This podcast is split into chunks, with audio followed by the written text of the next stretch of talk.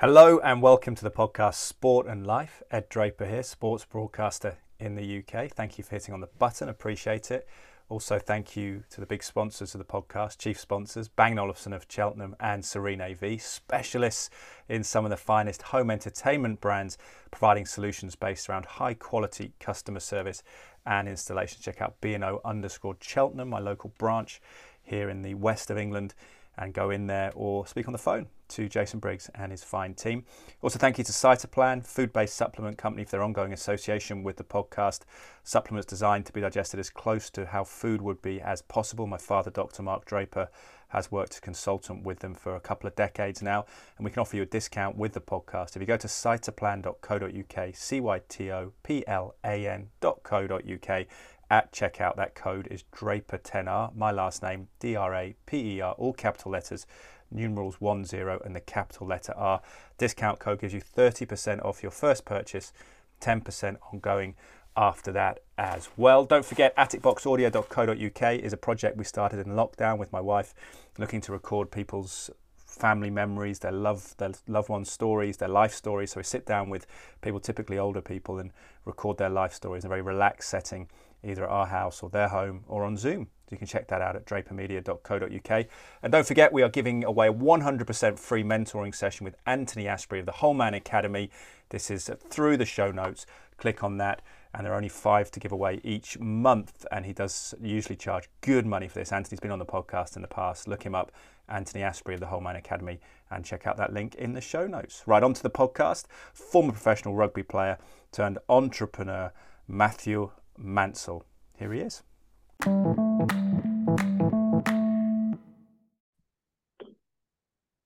Matt Mansell, welcome to the podcast. How are you today? You look well?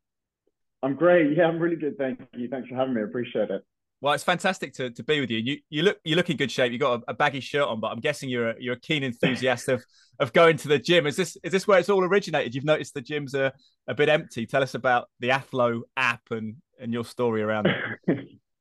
So, um, I guess my might kind of probably starting with you start on my background initially. Mm. Um, so I was a big cricketer when I was younger. Um, unfortunately, had subluxal shoulders, which meant that I couldn't couldn't um, play much cricket. So started to kind of hit the gym and found that I had a bit of talent for rugby as well. And then through that was kind of put on, you know, training programs, what have you, as a young kid. And I guess just that routine and that um, kind of being used to doing it so often kind of stuck with me. Um, so yeah, so so so Athlo was born primarily out of. Um, I left my job in the city when I was working in finance and was kind of traveling around as you do when you when you're kind of unemployed. Um, yeah. And I had multiple gym memberships. So I had a kind of tennis membership, I had a gym membership, and then I had kind of boutique class packages as well at different gyms um, and just financially couldn't couldn't afford to continue those memberships. Mm. Um, so I cancelled them, and then kind of having a stroll around town one day, saw that these tennis courts were empty. Um, and fortunately, kind of at the same time, this is obviously top line explanation here. That's quite quite more in depth than no, no, no. It's good. I like it. Um, for, fortunately, um, have some friends that are kind of boutique studio owners or gym owners who've worked in the industry for, you know 15, 20 odd years um, and kind of lent on them with kind of what my idea was. And it was really initially kind of tapping into that sharing economy trend. Um, and then kind of was was kind of led in hand by I guess I guess friends of mine that ran studios in relation to what the pain points were around one just generally running their businesses, mm. um, and then secondly kind of where the market was going. And this was, you know, this was seven seven years ago, six years ago now, um, and a lot of kind of um, changes within the market happened, especially with some aggregators coming into the UK and kind of that whole kind of relationship um, kind of changing very, very quickly. Um, and I was like, this is there's got to be a there's got to be a better way of doing this where kind of everyone wins. Um, so so yes, Athlo was born really kind of in hand with studio owners, um, and that's kind of you know certainly a an intro that we make with our with our gym partners or potential gym partners is that look we're, we're here to to support you guys. The the real USP that we're that we're um, focusing on as a business is membership retention. I'm sure you've probably seen yeah um, our website and bits and bobs like that, and some articles that have been written about us over the last few weeks or so. But you know, we're really wanting to focus on you know membership churn or attrition. Americans call it attrition, we call it churn here in the UK, and you know, just dialing that down by two percent can have the same effect as, as cutting your your cost as, a, as an operator by ten percent. So a huge, huge financial impact um, from a gym's perspective. And you know, if you rewind why do people leave gyms?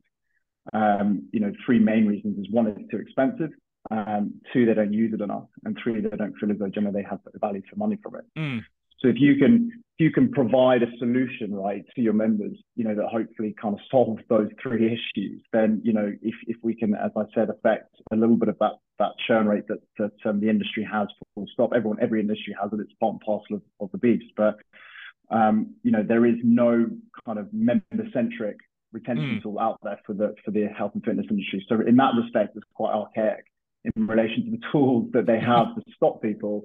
It's um it's a bit bizarre, but the it's interesting, you know, that that they they're able to through data scientists, you know, I mean, smaller boutiques, obviously it's done in house, just you know, by the CEO or head ops or whoever it is. But even the bigger corps, you know, they've got these data scientists that sit there and number crunch and and highlight the the, the members that are vulnerable of of, of mm.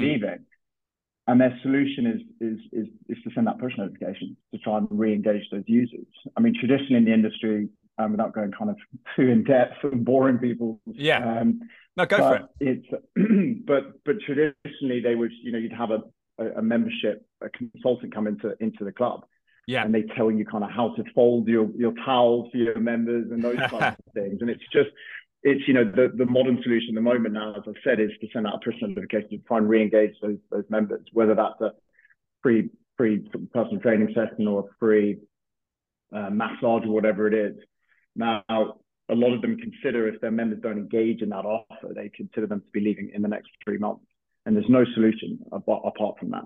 Yeah. So we've hopefully, um, you know, it's obviously early days, and, and we're still building our, our data and analytics on the back end, but we're, you know, we're pretty confident with with the early set of data that we're getting back that that's that that's what we're going to be doing. I, I find um, it fa- I find it fascinating that the gyms are on board because my first question when I when I heard of the app was potentially gym owners. You know, the stereotypical thing going back to the '90s and early noughties was they relied on people not going. So what they wanted to do was lock people into memberships, and then the people who used the gym would have a nice gym to use. The other people, because there's almost a theory they had to oversubscribe, so they had to have too many people in the actual gym space could afford. But it's yeah. great. It's great to hear that they're on board and presumably people with memberships who want to offload a membership temporarily to someone who doesn't want to pay a subscription but wants to pay for for access to a gym on an ad hoc basis it kind of feels like you yeah. create created a situation but around the gym owners what's it what do you feel the main in- interest for them is it is it keeping people as you say that don't walk away is that the key yeah, I think I look. I, I, you're right. You know, the the tradition in the industry, it's been about. You know,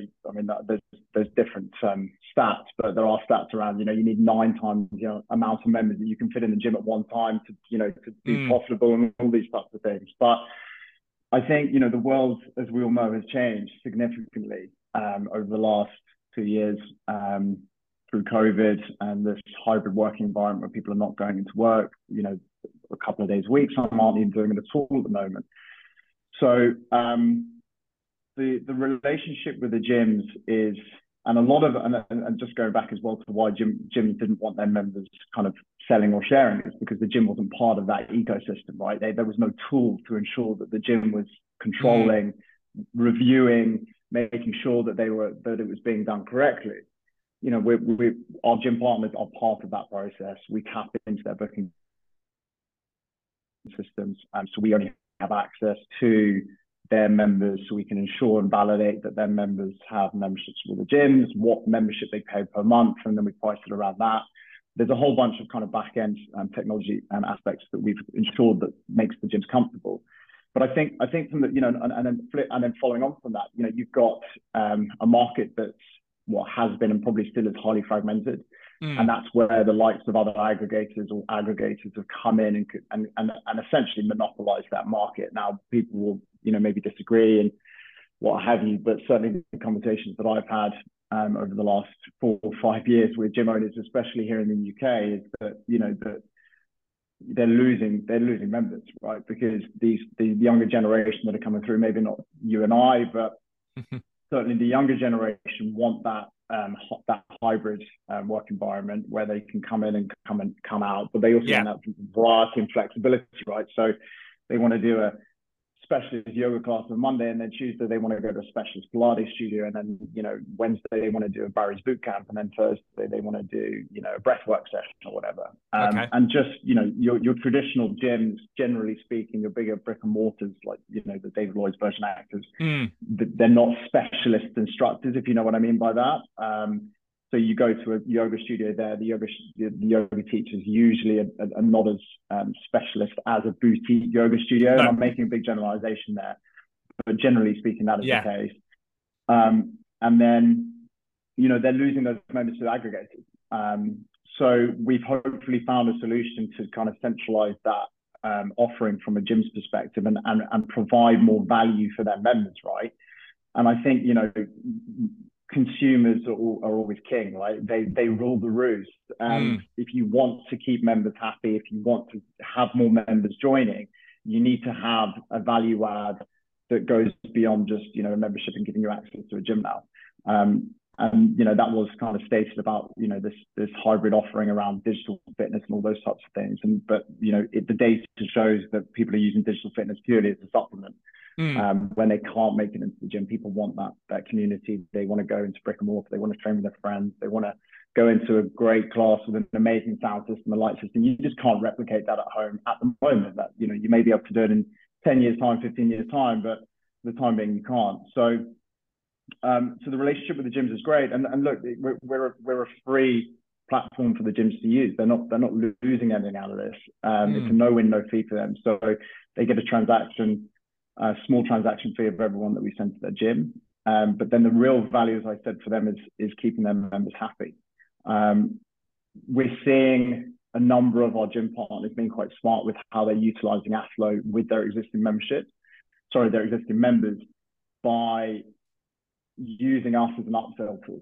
So, you know, if people are buying, you know, especially at the moment, we've, we've, we're bringing on some brick and mortar gyms, hopefully early part of, of this month. But um, most of the gyms we have on the platform are in the classes just because yeah. nine times out of ten they're used to working with with third party businesses more than brick and mortar traditional gym, gyms are. But they're using us as an upsell tool. So if you've got someone that buys five classes a month and they end up, you know, every other month or every month buying a couple of more classes because they want to do some more, but they haven't obviously got the class package to do that, the gyms are, are, using us as an upsell tool. So they're upselling them to a package of 10, for yeah. example.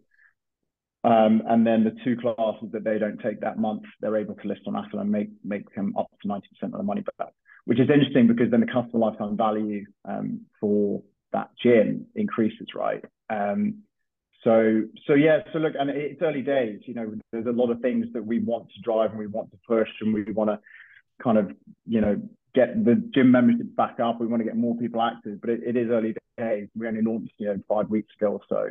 Yeah. Um, so we, we, we, we're still kind of getting our teeth into the data and trying to see where, where, where we're best placed. Do, do you think Athlo will be a stepping stone for gyms to sort of revolve more around a pay per go basis? Is that something you think that would be a future, or is that ten- attention, or? I don't. Do you know what? I mean, it, it, it's a, that's a really good question. I haven't asked that before.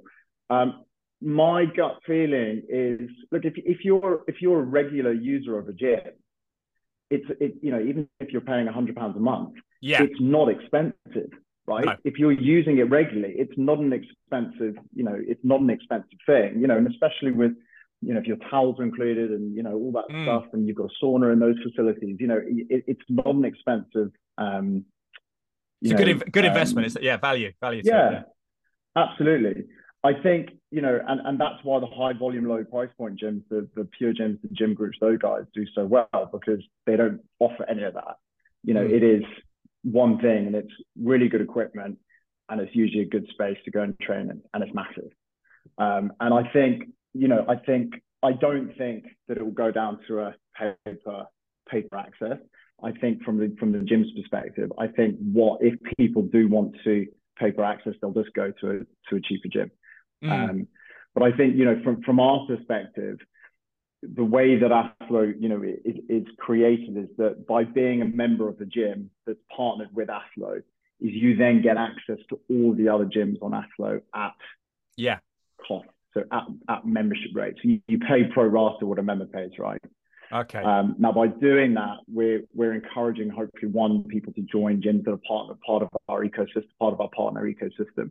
Um, and then you're getting that flexibility, you're getting that variety just by holding one membership. You don't need to hold multiple memberships or go and work with an aggregator, which is expensive. So we've, you know, we're, we're hopefully trying to drive that that use back into the gyms, whereby you can have your traditional membership or your membership with one club, but then you can kind of tap into what you're referring to here, which is the pay pay to go mm. or pay to use so, model, so, which would which would be us.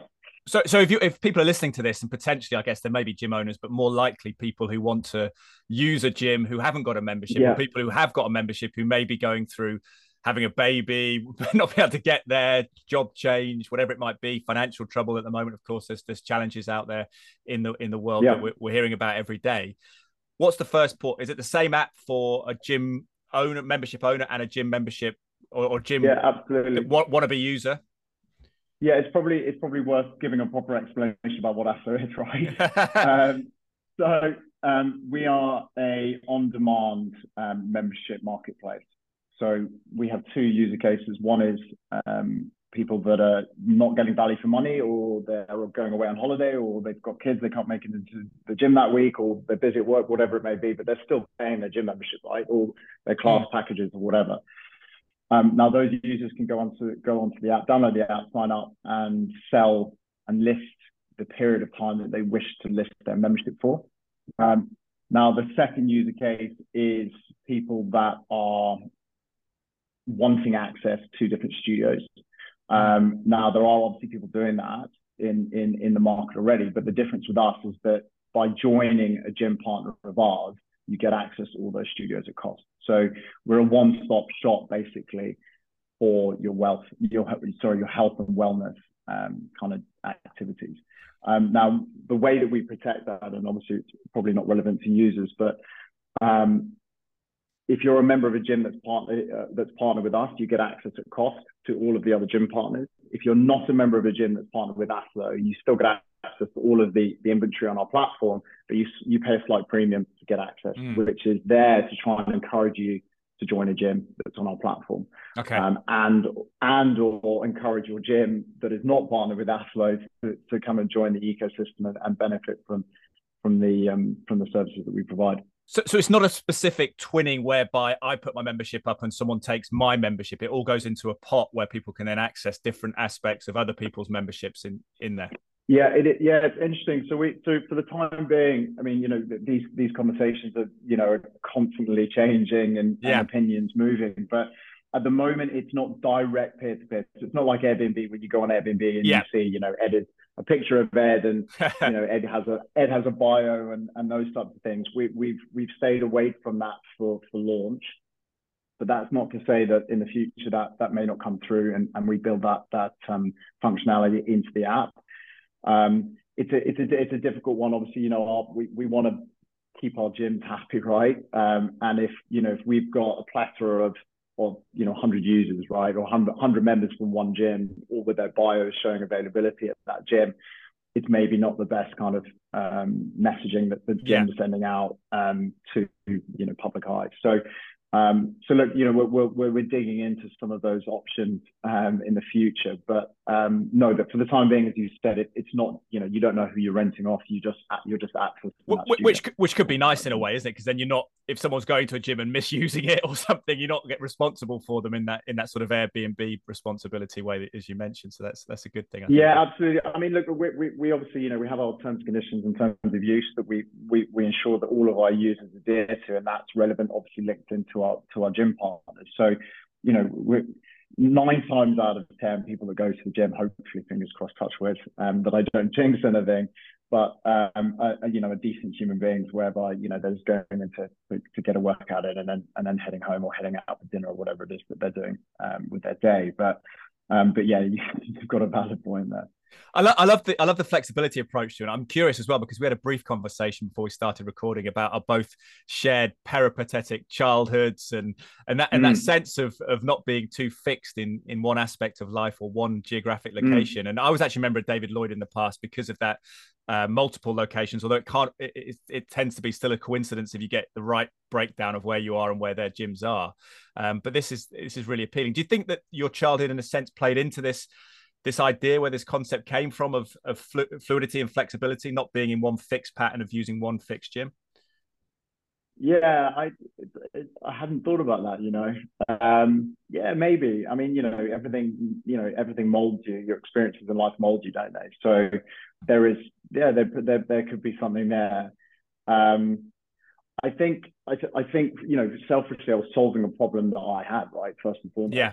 Um, I wanted to continue um, you know, my my training routine or my routine of training at the gym that I trained out in the studios and playing tennis. So selfishly, I was like, how do I do this one within a budget, um, and also two, kind of not not not um, have the knock on effect that some of the other businesses have had an effect there, and and that and that kind of relationship may be going a bit sour.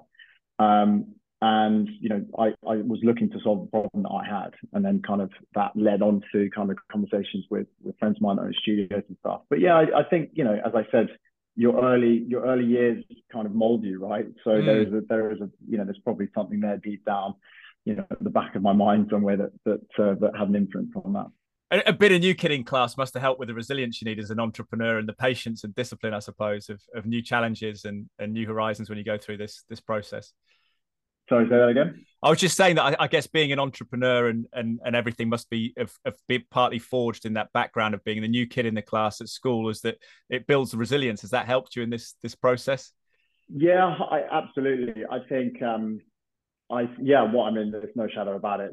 Being an entrepreneur, I mean, it's a bit of a buzzword. You know, it has been for for quite a number of years now, um, and it's difficult. It, it, it's not easy, and it can be mm. it can be quite a lonely place. I, am lucky to have a, a business partner um, who's an amazing support, um, kind of when and if I need him. But he's not operational day to day. But it can be a really lonely place. I've got you know friends of mine that are, that are entrepreneurs as well, and, and it's it's tough. And I think um, you know I went to boarding school when I was when I was pretty young. I was fortunate enough to to to to have done that. But you know, I was seven you know, wow. when I went to boarding school. So you, you, you know, yeah, it's, uh, it, it was, um, you know, it was difficult, but it was also kind of the making of, of me, right? And mm. it's the same with most kids that, that, that go through that experience.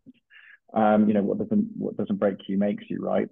Mm. So, um, so yeah, I think, you know, you, you, you learn very quickly how to, how to handle situations, whether they're, you know, good, positive, negative, whatever it is. But, um, without a shadow of a doubt, I think, um, you know, and my parents were abroad. Um, so I went to boarding school when I was super young. I was, as we were speaking about earlier, um, my father was a pilot. So, um, you know, they were based in Singapore and Oman and Alaska and what have you. And, and when I was seven, I was, was educated here in the UK.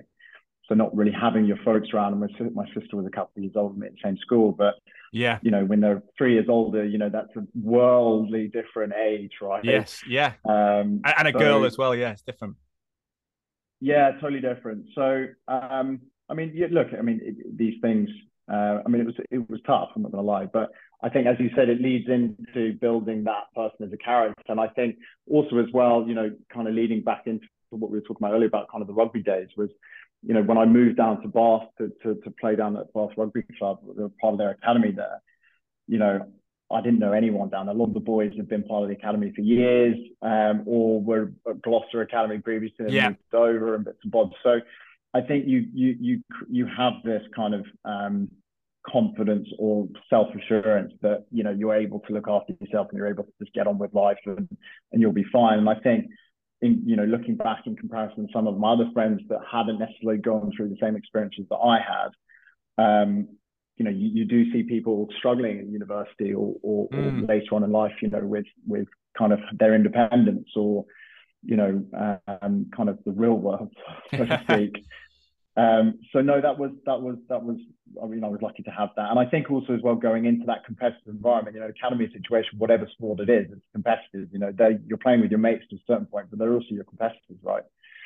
Um, and um, it um, it certainly it certainly kind of gears you up to be mm. able to handle those situations. I think a little bit better than potentially other people can. But yeah, you so, so yeah, you sport the sport the sporting challenges because I know you played a bit professionally of rugby in France yeah. as well. They they provide you with a little platform for resilience. Is that what you're, you're getting at there? Abs- yeah. yeah. absolutely. I mean, you know, so I was at Bath for, for two years, um, and then just just wasn't playing enough basically. Um, and um, I was like, you know, if I'm going to do this, I need to give it a proper proper twirl. Uh, and just the year before, the after my first year at Bath, I got offered a contract at Bordeaux, who were actually playing in uh, Côte d'Or wow. uh, at the time. And um, the old man was like, no, you, you, need to do one more year.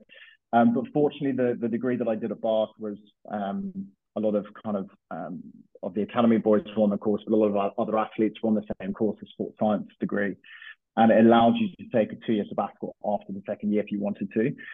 So I kind of took that opportunity after after the second year there and got offered a, a contract um, down in in Auch uh, in the southwest of France, and um, went and played down there for, for 18 months, two years. And, it's been amazing. Um, amazing, was it? That life experience. Unreal. I, it was un, un, unreal. I mean, you know, I was still early 20s. Um, it was, I mean, it's just the best, probably one of the best two years I've, I've had on this planet. Um, just Learn French. The, the lifestyle. Pardon? Yeah, so I, I went out there speaking nothing. Um, hmm. well, you know, pigeon pigeon French, able to order a beer and a croissant, but yeah. apart from that, um, but it was, you know, it was tough. And also, actually, during that time, which so my first year down there was when Toulon had had their new owner. So that was when Tana Umaga, Dan Luger, Sonny Bill Williams were all coming over wow. and playing in Pro de And we got promoted that year. They didn't get promoted. Um, so we got promoted to top 14, and it was we were the only club that had very few foreigners. Um, mm. There was myself and another Samoan guy called um, Tal Tapasu, who's who still lives out in France, I think just outside of Auch still. But um, the rest of the boys were French. It was, you know, there was there was a lot of kind of um, initially a lot of resistance from the mm. French boys. You know, you know, kind of hitting me pretty hard in a ruck in training, and you know, a couple of boots to the to to the back and what have you in training. But you know, as soon as you kind of you pick up the language, you make an effort. I think, um, you know, I mean, it was an, an, amazing experience. Anyone that has an opportunity to, to move abroad and play a professional sport abroad, I cannot be a bigger advocate to do it. Um, it really was the making of me. I thoroughly enjoyed it. But um, it was a, it was a it was a bit of a weird one because I remember when I was at Bath, just kind of going back to resilience here. Mm. My first game for, for Bath, so I was playing I was playing uh, ten, I was playing fly half, and Nick Abendanon who was living in the house next to me. We were kind of the university kind of provides the housing outside of halls. Uh, Nick was in the house next door. Nick played inside centre. And I remember leaving that game for the first time in my life going, shit, I'm not as good as I thought I was.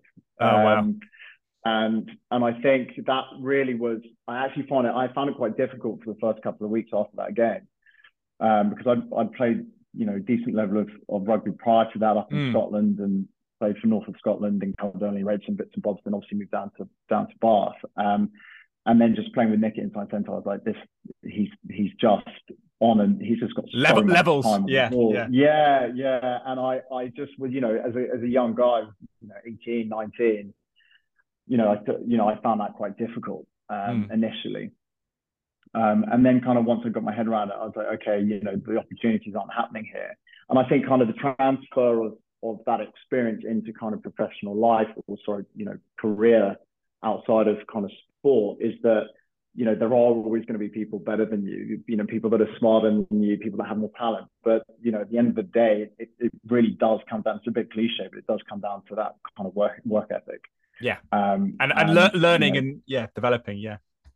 Absolutely, and I think you know I think those types of lessons at the time are, are, are, pretty brutal, especially you know when you when all your life you've you know committed to a sport or to to a goal of you know playing professional rugby or whatever it is. And I think um, getting over that kind of mental challenge of of like okay okay how do I how do I get to that level? How, is there a chance of me doing it? You know what are my strengths? What are my weaknesses? And I think that's been really a really kind of key learning from myself as a you know as a young guy and then kind of transferring that experience into into day-to-day life as mm. an entrepreneur and into the real world right yeah. that you know that there are always going to be people better, faster, stronger, smarter than you, and I think it's you know being being aware of that and actually using that as a driving force. Um, you know, you you know, the hard work outbeats talent every day of the week. Mm. So, um, so yeah, yeah, and I find it, I find in terms of comparing yourself as well, it's always more progressive to compare yourself to yourself and where you can go rather than necessarily other people because you don't know what Nick Abendanon's other, other aspects of his life are, other challenges, whatever he's doing. Whereas you know, yeah. you know your situation. And I'm interested on that subject because I think part of the reason I started the podcast was about the importance of sport, but also exercise and fitness. I'm fascinated by and how that can be a proxy for people to to be a catalyst in their life generally because there must be a sense of reward for you that you are helping people potentially adopt more healthy lifestyles, get fit, get self-confidence, self-esteem, whatever comes with it, it's pumping weights or or doing a yoga class, getting peace and, and tranquility from that or a clarity of mind. Is there a sense of, of, of philanthropic sort of buzz you get from this too? Yeah, absolutely. I mean, look, you know, we, we we have a mission as a business to get more people active. Hmm. Um, we want more people to have access to premium memberships that they probably couldn't potentially afford. Um, we're looking at launching. I mean, obviously, you know, this isn't um, this isn't set in stone yet, but we want to get like almost like a bit of an Athlo Academy set up, um, mm. kind of by mid mid next year, where you know we'll choose you know 20 20 young kids that have you know some some sporting credentials and some capabilities and kind of cover their training side of things through through the app and, and through some sponsorship stuff. Um, but yeah, absolutely. You know, we, we we want people to have the least barriers to being active, right? And and what are those, you know, restrictions across across the whole demographic here in the UK? Is a lot of it, the bulk of mm. it is cost and, and access and availability. Um, and I think, you know, although we're just in London at the moment, there's a huge proportion of people in London, but especially going into a cost of living crisis and especially having come out of a, a global pandemic, that yeah. just, you know, one just can't can't afford it. Um, and you know, if we can make that more digestible, more manageable for people to be able to, you know, train once or twice a week, then then then absolutely we we want people to, to do that. And and I think as well, you know, if we can be if we can be a entry point for people to find out what it is that they what they want to do, right? So whether that's boxing or mm. whether that's yoga or Pilates, you know, without the commitment of having to to sign up to a studio or to a gym. Yeah, great point. Then um, then that that that's that's great, and, and, and, we want that. You know, the, the likelihood is is that if you do your your first class, you know, you're 10% more likely to, to go and to go into a second class, and then you know that snowballs through, right? It's all about kind of um, momentum and creating mm. that that habit. Um, and you know, it, it, it is something that we that we're looking at driving um, later on, as I said in 2023, around setting up an Athlo Academy and and um, and supporting young kids, you know, because you know that's you know if we can do good whilst whilst having a a, a, a successful business, then then we're doing something right.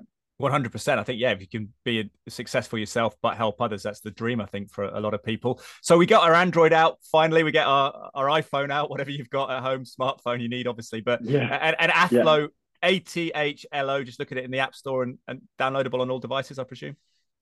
Yeah, absolutely. Yeah. So we're on iOS and Android, as you said. Um, you can go onto our website, um, uh.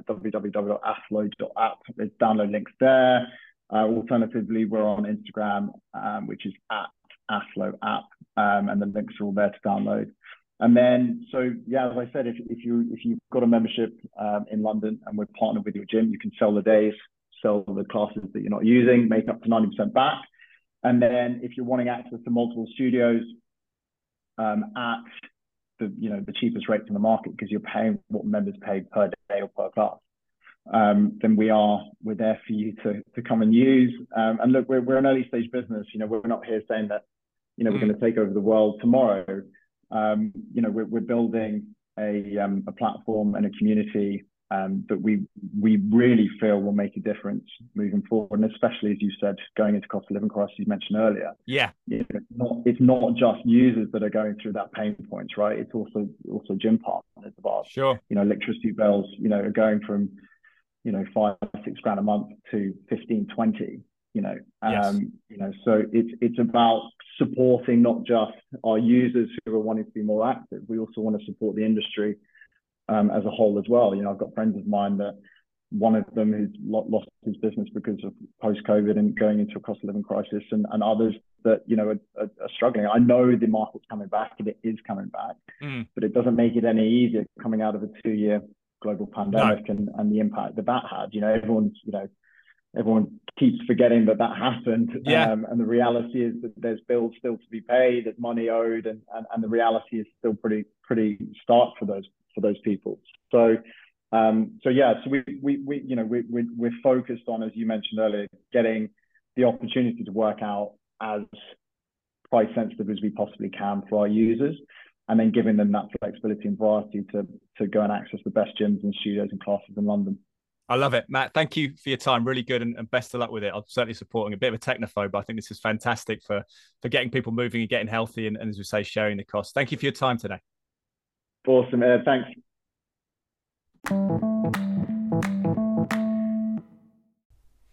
What do you think? You enjoy that podcast? If you could let me know, it'd be fantastic. If you head to the show notes, wherever you are, iTunes, the platform, Spotify, write a review, rating, that'd be fantastic. Tell a friend, whatever goes, be great to spread the word if you do enjoy this podcast, Sport and Life. Thank you for listening.